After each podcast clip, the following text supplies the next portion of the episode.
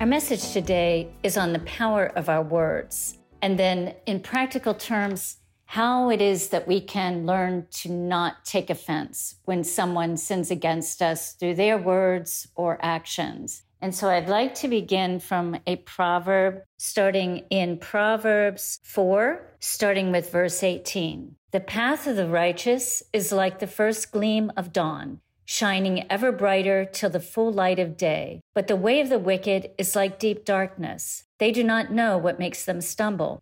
My son, pay attention to what I say. Listen closely to my words. Do not let them out of your sight. Keep them within your heart, for they are life to those who find them and health to a whole man's body. Above all else, guard your heart, for it is the wellspring of life. Put away perversity from your mouth. Keep corrupt talk far from your lips.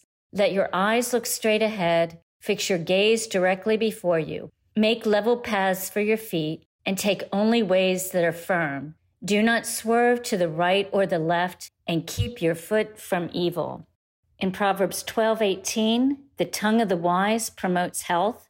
Proverbs 15:1, a soft answer turns away wrath, but a harsh word stirs up anger. And this is one of my favorite proverbs, 17:28, even a fool is counted wise when he holds his peace. When he shuts his lips, he is considered perceptive.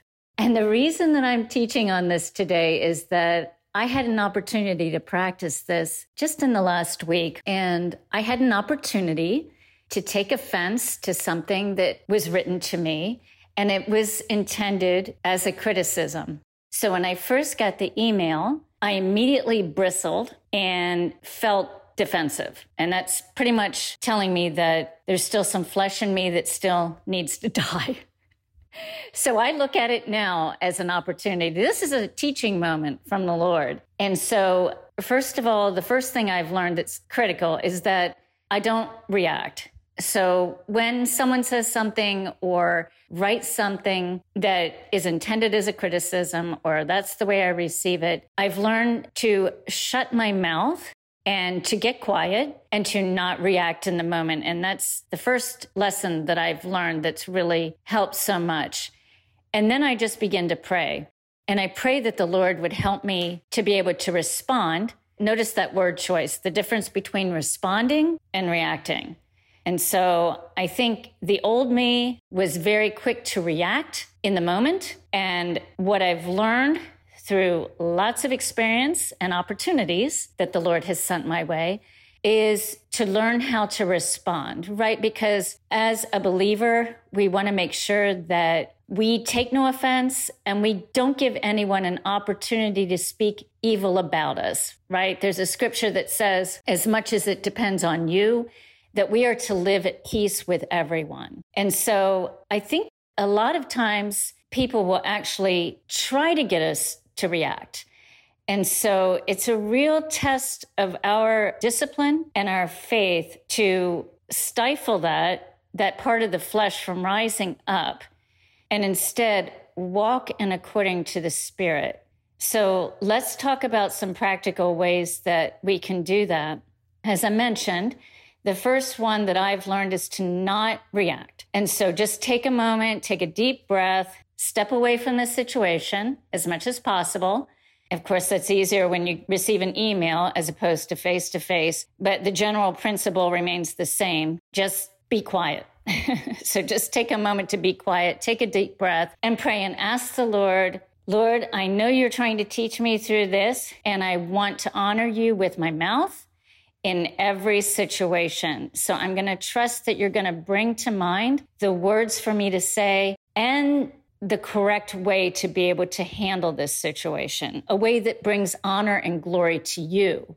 So I want to go back to the first proverb that I read, and that was in chapter 4, verse 23, because this is one of my favorite verses. And I read this in my NIV translation, even though I typically study with the New King James, because I like how this is worded. Above all else, guard your heart, for it is the wellspring of life. And so I think about that. I love that passage because this idea of guarding our heart, and how do we do that? Well, From years of experience, the Lord has taught me that the best way to guard my heart is to keep my mind and my focus on Him continually. And so I meditate on the Word. Even when I'm not reading the Word, I'm meditating on it. I'm praying in the Spirit. I'm keeping my mind on those things, just like we read in Philippians when Paul wrote in chapter 4, "Finally, brethren, whatever things are true, whatever things are noble, whatever things are just, whatever things are pure, whatever things are lovely, whatever things are of good report, if there is any virtue and if there is any praiseworthy, meditate on these things. The things which you learned and received and heard and saw in me, these do, and the God of peace will be with you." We all know the scripture where Jesus spoke in Luke 6:45 when he says, "For out of the overflow of his heart, his mouth speaks." And so when our mouth speaks, we want it to be the overflow of God's word and God's truth rather than our flesh. And the way that we do that is to be continually dwelling and meditating on his word and things that are excellent and praiseworthy and kind. Because that, when we get squeezed or we get pushed or we get prodded or provoked, what's going to come out of our mouth? What's going to be the overflow of what we're putting in our hearts and minds and spirit, soul? So now coming back to my practical example of the person that sent the email, a critical email, the first thing I did was that I did not react.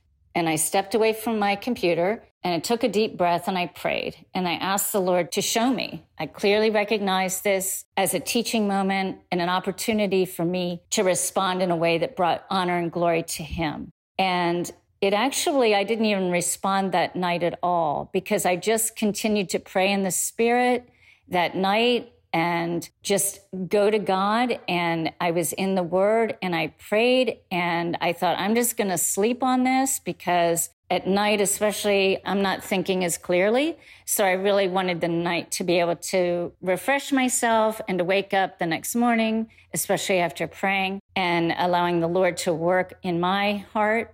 And so I was able to wake up the next morning. And it was just so cool because the Lord gave me a response that was so based on love. He helped me see this person through eyes of love and compassion. Because remember, just because we perceive that something is a criticism or intended for harm, it may not actually have been the person's intent at all. I know I've said things before and people have come to me later and told me that they were hurt or offended by something I said, and I didn't intend that at all. So that's the first thing I think we need to remember is that it's not always intended to hurt us or harm us or to be a criticism, but it doesn't really matter, right? Because it's about how we receive that. And so in this example, I was able to see this person through the eyes of love and the Lord's eyes. And actually, I was able to respond in a way that brought healing and love and compassion to this person. And it was amazing to me as I sat back and looked at that email, because in the natural, there's no way I could have come up with this. It really was so counter to how the old man, the natural me, would have responded. And so I just want to leave you with that bit of encouragement today. If you have a situation that you're not sure how to handle, or you're feeling defensive, you're feeling like you want to fight back, just remember this example and remember to step back from the situation and ask God to give you new eyes to see this person in the way that He sees them and to help you to be able to respond in a way that brings life, hope, and healing to this situation. In closing, I just want to say that when I first became born again, I was 28 years old. And it was shortly after that I met a woman, a neighbor, and she was telling me about a Bible study that she was involved with. And there was this older woman in the group, in the study. I want to say she was in her 80s. And everyone in that Bible study revered and respected this woman because she was full of wisdom. And it was probably about that time when I heard that example that I started praying, Lord, let me be a wise woman. As I age, let me be that wise woman that is full of grace and mercy and compassion, because I had seen so many people in my life that as they grew older, instead of becoming wise and gracious, they became embittered and hard. And I never wanted that to happen in my life. And I can tell you that God has been faithful. And I see the evidence of that in my life. Of course, not saying that I've arrived, but just seeing these opportunities that he gives me to show me that I'm no longer reacting the way that I would have in my old nature. And that is the power of God in our lives. And we know that he's faithful. And when we pour out our hearts to him and we seek him through his word, and we really want to live a life that honors and glorifies him, he is faithful and he will see you through that. So be encouraged today, sister, and I hope this helps you to approach any difficult situation that you might have with grace and with compassion and the mercy and love of Jesus Christ.